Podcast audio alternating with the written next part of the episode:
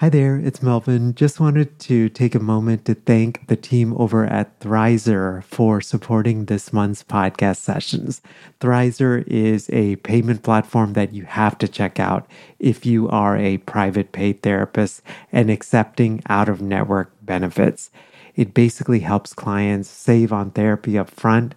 Thrizer can help verify a client's out-of-network benefit ahead of the first session so that they get transparency up front on what their out-of-pocket costs will be.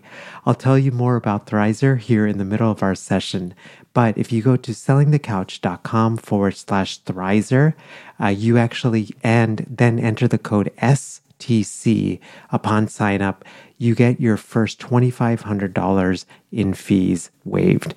Again, that's over at selling the couch dot com forward slash Thrizer, and be sure to enter the promo code S T C.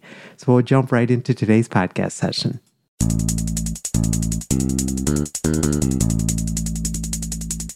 Hello, hello. Welcome to session one hundred fifty of Selling the Couch. I don't know what my voice just did, but truth be told, I never actually expected to get to one hundred fifty episodes of this podcast. I remember early on, some folks would uh, tell me, and I know they, they meant well, but they were like, how are you going to keep going with these episodes? There's only so much you can talk about in the world of private practice and marketing. And to be honest, I was scared of that as well. But I think as I've done more of these episodes, it's been neat to see and explore sort of the nuances and different things. And I think before I get to anything else in today's episode, I just wanted to say thank you so much. From the bottom of my heart, I thank you so much for tuning in every week, for sharing this podcast with our colleagues. As I record this, uh, the podcast is actually quickly heading to a half a million downloads, which is just crazy. Yeah, just thank you from the bottom of my heart. I'm I'm just so grateful to be able to do this for you guys and to and to create something that hopefully helps our field and helps us on our private practice journey. So what I've been trying to do more recently is once a month, usually I'll try to do a solo episode just to do more teaching. And a big reason I like to do this is one, I just, I realize I love teaching. And two, I feel like as S T C grows and as I grow professionally and in my career, there's just a, a lot of stuff that, that I'm learning and that I make mistakes on and I figure out and, and then kind of circle back to. And I think with S T C, one of the, one of the most important things for me has been to always share transparently about what I'm learning. I received a couple of emails more recently about asking about how to build and grow an online community, particularly on Facebook. And I've been wanting to do an episode like this for a long time, and I just thought those two emails were kind of the last push forward. Today's podcast is supported by Turning Point H Q. Uh, this is a brand new sponsor on the S T C podcast, but David and, well, I call him Dave, Dave and I have gotten to know each other over the past two years. He was a previous S T C podcast guest, and honestly, Dave is one of the most kind and generous and helpful people that I know. And with sponsors, you guys know I'm I'm super discretionary in terms of who I share uh, the S T C audience with, and Dave, when uh, we talked about sponsorship, he was one of those people. Just I had zero doubt. And so Dave is a financial planner, uh, specifically for therapists, and his whole mission is to transform your relationship with money. I know for many of us, uh, money is something that, and the money stories that we have often been told, it impacts a lot of how we do business. It impacts how we approach things like retirement and investing and all of those things. And Dave understands that, and he comes from just a very heart-centered place to help us build out an investment in a retirement portfolio. Dave actually has this really cool guide. Uh, it's absolutely free to download, and it's called The Seven Money Mistakes That Hold Therapists Back. You can find it over at selling the couch dot com forward slash turning point H Q. And that guide has a lot of the things that, that can hold a lot of therapists back. And actually, if you go through that link as well, you get two hundred dollars off any service that Dave provides.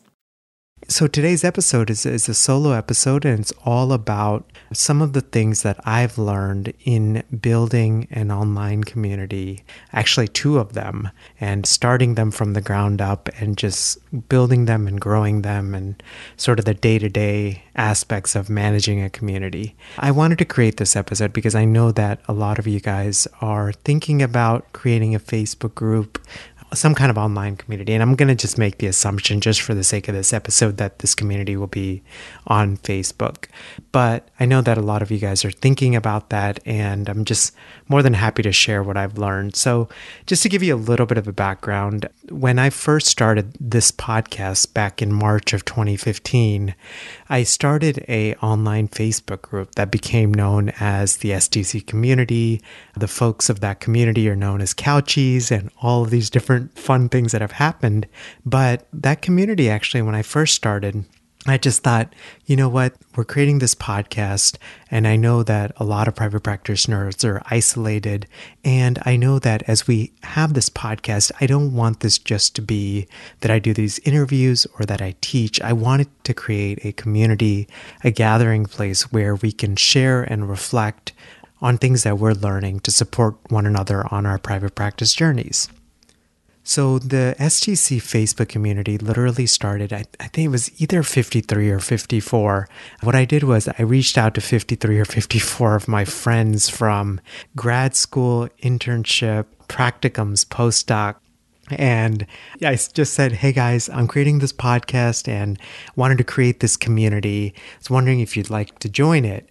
And truth be told, I wanted like, I think I got very fortunate because I didn't realize that community. I think I partly knew community is important, but I don't think I fully realized the breadth that an online community can provide. So yeah, I think I just wanted to fully say that I think part of this was just pure luck, and I don't think it was something that I sort of intentionally did. Um, I think I just got very fortunate with some of this stuff. So since then, the Facebook community has really grown. If you're uh, part of the community, uh, it's now actually, let me just check real quick, but it is over seven thousand members now since March of twenty fifteen, which is just crazy to imagine that it's grown at this rate. And let me actually see, it's at seven thousand seven hundred thirty-two members as I record this.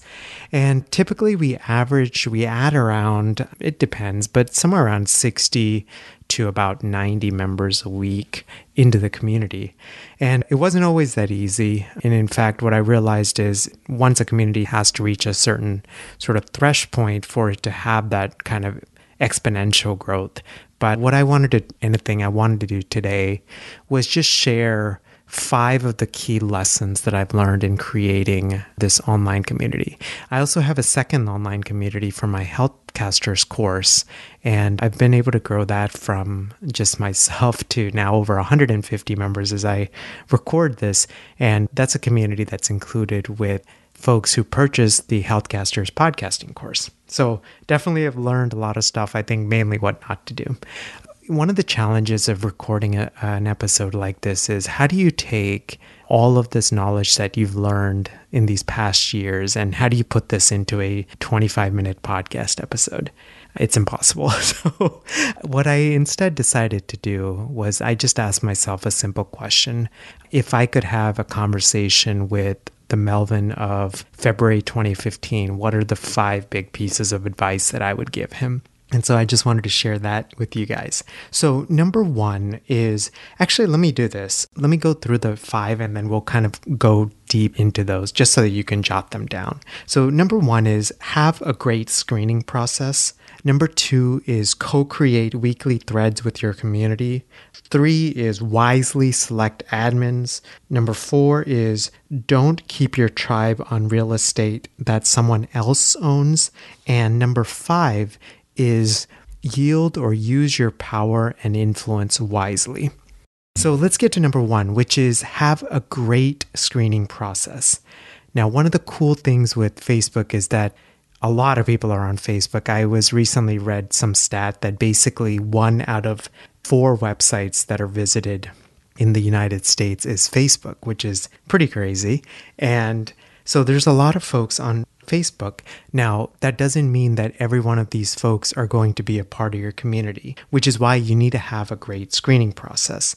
There's just a, a couple of practical things I wanted to share with you, which is when you create a Facebook group, there's a section on the side called description. And so use that description section to mention exactly who your Facebook group is for and who it's not for. So with S T C, what I say is, welcome to the S T C community. We're known as Couchies. This is a group for aspiring and current mental health private practitioners.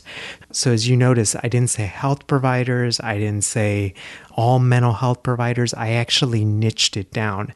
And this is something that I've sort of learned is that if you really niche down, you may not, depending on sort of the niche that you focus on, you may not get huge numbers, but what you get are quality folks, right? Folks that are, are truly interested in learning. So for example, let's say that you are starting, you know, you want to do something on chronic illness, for example. So you don't want to maybe create a group for everyone that's interested in health, but maybe what you want to do is create a group that, you know, for someone that struggles with a specific type of chronic illness or just chronic illness in general.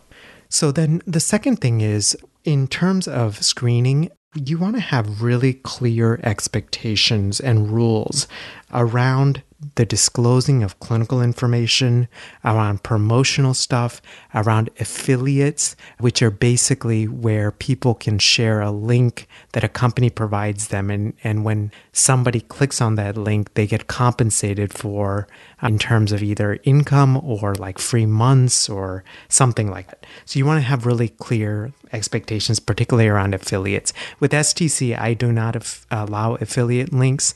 Occasionally we do, you know, sometimes folks will post them, we just don't catch them. But generally, we don't allow affiliate links. And the main reason is because with that many members, you know, for me, I didn't feel right to allow affiliate links when there's that many members into a community. And unfortunately, there's this practice now online where some folks are coming into communities just to post affiliate links, just to make some quick income. And I just wanted to, didn't allow affiliate links because I was trying to deter those folks as well. So one of the cool things about Facebook now is that if you create a Facebook group and someone requests to join it, you can actually type up to three questions or prompts for that person to answer before they actually uh, join the community. So this is a really, really awesome feature because used to what used to happen was we used to link out to like Google or something like that, but now it's built right into Facebook. So the big screening things that I do are, and again, this sort of depends on your community and what you're trying to do, but the I ask three basic questions. Well, two basic questions and then uh, a third invitation. So the first question is I ask them for their first and last name and then their degree. The second question that we ask right now is please provide a link to verify your professional status in the field. The third invitation is basically I say, you know, finally, please feel free to sign up for the S T C newsletter. And I share a link and I tell them exactly what the newsletter is about and what folks get it when they receive. So Uh, we'll get more into whether you should have people opt into an email newsletter or not later, but uh, that's just something that we do right now. So the first question is meant to, because some people use a different name on Facebook as their name just for privacy and stuff like that than their real name. So I need some way to figure out if these are actually like legit people versus spam accounts. The second one is I need to be able to verify they're actually in the mental health field. This is becoming more of a concern on Facebook, and it will definitely become more of a concern as your Facebook community grows. And that's that people, spam accounts will try to access Facebook. At this point, I think we've banned close to four hundred accounts just because like spammers are constantly trying to access the community. And so we actually had a situation a couple of years ago. We do a pretty good screening process, but this was actually before these questions were there, where somebody came into the community and they posted like some adult material, like adult videos, and I was like mortified. And so I fortunately happened to be there really quick, so deleted and then just removed that person. But that screening process helps at least prevent much of that stuff from coming through. The first tip again is have a great screening process. Number two is co-create weekly threads with your community.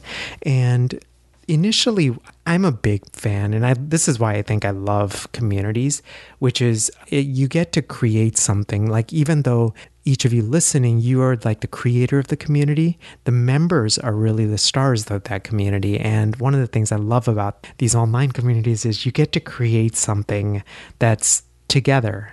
And what I do is when I'm thinking about weekly threads, these weekly threads should basically address common struggles or common pain points of community members. So for example, with S T C, we have regular threads for if you want to promote a blog post or stuff that you're working on, if you want to get feedback on an online profile, if you are stuck on your website and you need feedback on that, we have a thread for that. If, for example, and then we also have like, if you want to increase your social media followers, so you can post whatever social media you have. And with Healthcasters, we do a little bit different. So Healthcasters is a community for health, wellness, and fitness podcasters. So what I'm really thinking about is what are the biggest struggles that podcasters have? And so we have threads, for example, to, to exchange interviews. Um, if you need a rating or review of your podcast, if you want to share your most recent thread so that other community members can share it with their audience so it helps your podcast grow, those kind of things. So all this to say, think about what I would literally do is take a sheet of paper out and think about the online community you're thinking about and write down the most common kind of struggles. And then with community members, especially the ones that join early, one of the nice things about having a smaller community initially is you can get feedback on this stuff relatively easily, right? So ask them, you know, hey guys, I was thinking about creating this thread, this thread, this thread, would this be helpful for you? Or you can even take a step back and say, hey guys, I want to make sure that our community is just so helpful for you. What things are you struggling with when it comes to blank? And the blank would be whatever topic your community is going to be about. Number three is wisely select admins. This is something that I didn't fully anticipate. In fact, for almost the first year, actually over the first year, uh, more than the first year with S T C, I was the only person that managed everything. And it was good because I think it gave me a chance to be able to connect with people, to really understand how a community is run. And in a weird way, I think it really helped kind of develop my leadership skills because I don't know, there's nothing like trial by fire through some of this stuff, right? So, but about a year and a half in, what I realized is the community is growing too quickly. And I was getting burnt out, to be honest, because sometimes it felt like managing this S T C, like I, I loved it, but it was also getting really stressful. I would be really tempted to kind of log in and just make sure nothing was going on, all of those things. And I just realized like I was not going to maintain this space. So a couple of things related to that, set really firm boundaries on terms of your own schedule. Like for example, I would not have Facebook as an app if you're a, a group moderator on your smartphone, just because I think the temptation is too much. Instead, what I now do is I only log in when I'm near my laptop. And then I actually have set periods in the day, uh, by and large, where I log into the community. And if I'm there, I'm there and fully present. And if I'm not, I'm not in the community. And more recently, what I've done is I actually don't log in unless it's something, it's very rare, but I usually do not log in on weekends because that's time for friends and family and yeah, spend time and just rest and all of those things. So went off on a little bit of a tangent, but I think all of this relates to this idea of selecting admins. So be really patient in selecting admins. My biggest tip to you is observe, observe, observe. With S T C, one of the biggest things is that I look for character. I'm looking for people that have strong character and for folks who have the ability, who naturally have just a, a calm disposition, but they have the ability to stay centered when in trying situations. And I usually do this by observing how they interact in other threads in the community. I look to see like how active they are in the community. I sometimes will ask other colleagues that I trust sort of their impressions of them, all of those different things. So I'm trying to always gather data because for me, honestly, like giving up control. And we now have six admins in the S T C community as I record this. Uh, they're wonderful people, but it was pretty scary for me to give up control. And I know of a couple of different communities where there's just like kind of nightmare stories where they recruited and, and got a bunch of admins in there, and then the admins realized they had a lot of power, and then they started doing things, and then the owner of the groups had to come in and kind of figure out how to remove the admin and all of that stuff. It just got really murky. So that's why I think trying to be patient and do all of those things. The last thing related to admins is I always believe that admins should be compensated in some way, because especially your most loyal folks are happy to give and serve the community, but it can definitely be, you know, challenging of trying to log in and realizing, oh, there's a promotional post that shouldn't have been there. Now I have to go and delete it, you know, or there's a thread that has way too much clinical information where a client could identify themselves. Now they have to go delete it, right? So what I do is, and this really depends on what you want to do. So I try to do multiple things. And I think more than anything, I just try to lead from a heart of service and just being gratitude, a heart of gratitude. With my admins, I give them complimentary access to the S T C directory. I also give them, you know, just kind of surprise gifts. So like more recently over uh, between Thanksgiving and, and the new year, I ended up getting them some, I think it was like sort of a, a gift basket that had like chocolate and stuff like that. I don't know. I, I was just so grateful. I think, especially as a community grows, you'll feel very grateful that you have people there that, that are supporting you and all of those different things.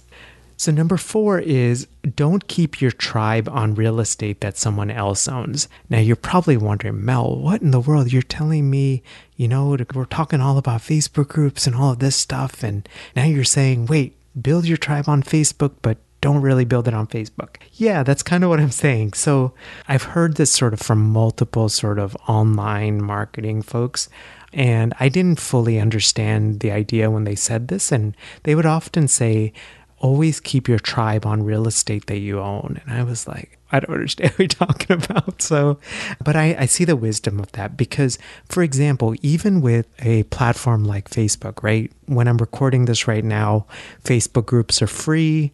But there could be a day where it, you are charged a premium to own a group. And maybe depending on how many members you have in your group, you're charged a certain premium. So I don't, and if and when that happens, I want to have the option of saying, you know what, I don't know that I want to pay that premium. I think I'd rather just keep my community on real estate that I own. The best way that I know how to do this is to have an email and newsletter. So that's the reason I have that third question on my screening process. I say, you know, please feel free to sign up for the newsletter. And I tell them exactly what they'll get in the newsletter and how often they'll receive it. So typically what I do is I only release a weekly newsletter. I don't know, this might be a little nerdy, but like sort of one of the, the questions sort of in the online space is, do you make people opt into an email newsletter as a prerequisite of joining your community, or do you leave it as an option if they want to? So I've seen it both ways. For me, what I did was initially when the community was small, I've always left it as optional. I have never required anyone to join the S T C newsletter. Now, that being said, a lot of folks do, you know, will join both the community and the newsletter. I'm just looking at my stats right now. So as I record this, there are five thousand nine hundred sixty-eight folks on the S T C newsletter. And if you're interested in joining, um, you can learn that more about that at sellingthecouch.com forward slash newsletter. But in the typical week that I send out an email, I typically receive open rates around fifty percent, which is uh, apparently quite high. So But I think it speaks to a couple of things. And one is that people who have opted into this newsletter, they're folks who genuinely want to receive this information. Secondly, the email newsletter should not just be like a pitch fest, right? So on the email newsletter, I genuinely try. We think through a lot of times about the content that's on that newsletter, and we genuinely try just to provide more value and more support. So, you know, for example, like I mentioned resources and I mentioned tips and all sorts of things uh, that I hope that can help your private practice journey. So All that to say, if you do, do an email newsletter, make sure that it provides value. And the other thing is, I have found that keeping the requirement optional, it leads to less opt-outs. So when I typically send an email newsletter, I've heard, read kind of a little bit of conflicting stuff, but somewhere I read that sometimes up, you know, between ten and fifteen percent of the people who signed up for your newsletter will opt out of that newsletter for every time that you send an email. And typically for the S T C newsletter, well, typically I receive around four to six opt-outs every time. And so when we have almost six thousand subscribers, I will de- gladly take six of them. So that's like zero point one percent, right? And so, and that's okay. The first couple of times that happened, I was kind of hurt. I was like, man, this is such a good newsletter. But the reality is sometimes folks just want to clean out their inbox. Sometimes folks have all sorts of reasons for opting out, and that's okay. So the number five and the final tip is yield your power and influence wisely. This is has been such a growth edge for me because, truth be told, I never expected S T C or even Healthcasters, I never expected it to grow to the size that it has. I mean, with S T C to go from fifty-three, fifty-four members in March of twenty fifteen to approaching eight thousand less than three years later, it's been, you know, like a, definitely a, a lot of growth. One of the things that I realized is as your tribe, as your community grows, it's a very humbling process to realize how much power and influence you have over them. So a couple of different things. When inevitably, as your community grows, you will have disagreements, and you will also have people who will violate rules. The vast majority of the time, people just forget and they will violate rules. And what I always try to do is I try as much as possible to just engage them privately. So I send them either a private email or a private message on Facebook, especially if they're repeatedly violating rules. And I'll just send them a reminder. I'll be like, hey, here are the rules and expectations of our community. This is why we have them. You know, we notice that you're doing such, such, and such. Would you mind not doing that? It just makes our jobs a lot harder. We're just trying to be fair to everyone. That's, and then I kind of just leave it at that.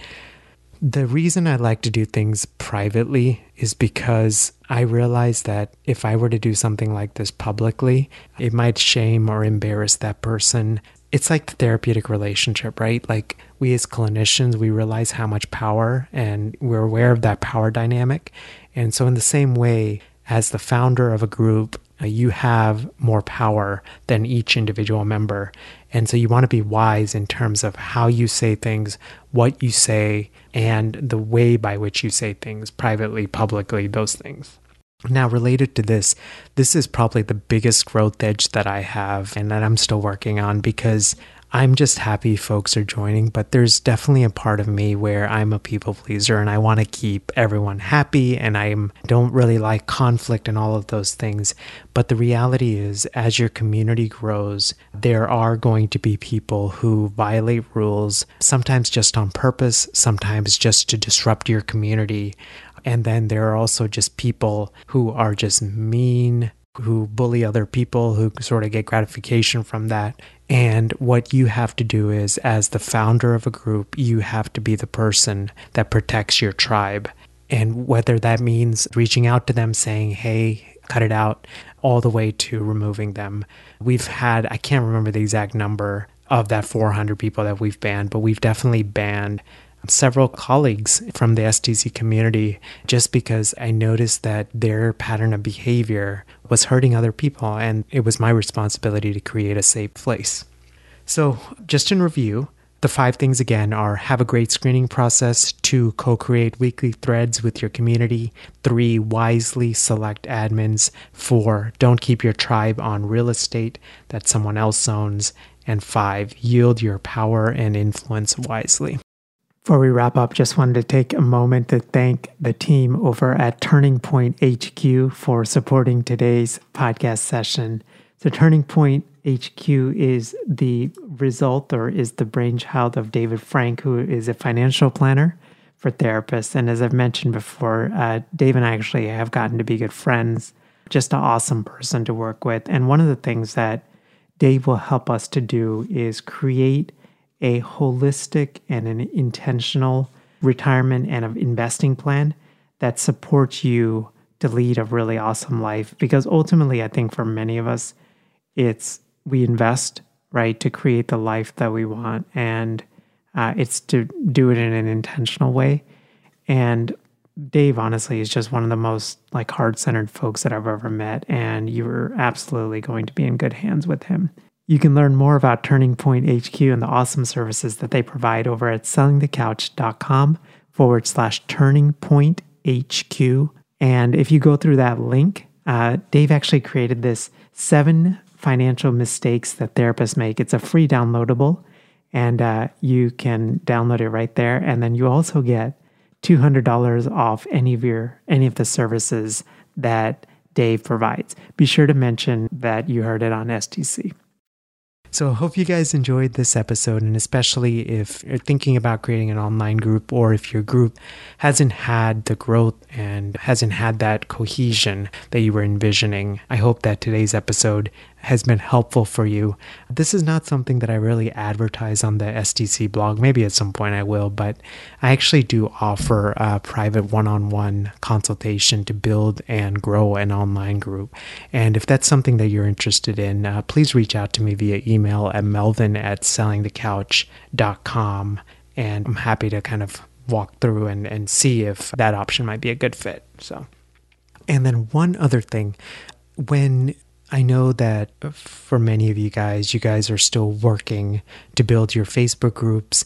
And one of the things that has been really important to me with S T C is I want, as the bigger S T C gets, I want my success to also lead to your success. And so we actually have a bi-weekly thread that goes live every other Thursday where you can share a link to your Facebook group. And that way you guys can grow your groups and all of those different things. Show notes to today's episode can be found over at sellingthecouch.com forward slash session and the number one five zero. Thanks for listening to the Selling the Couch podcast. For more great content and to stay up to date, visit w w w dot selling the couch dot com.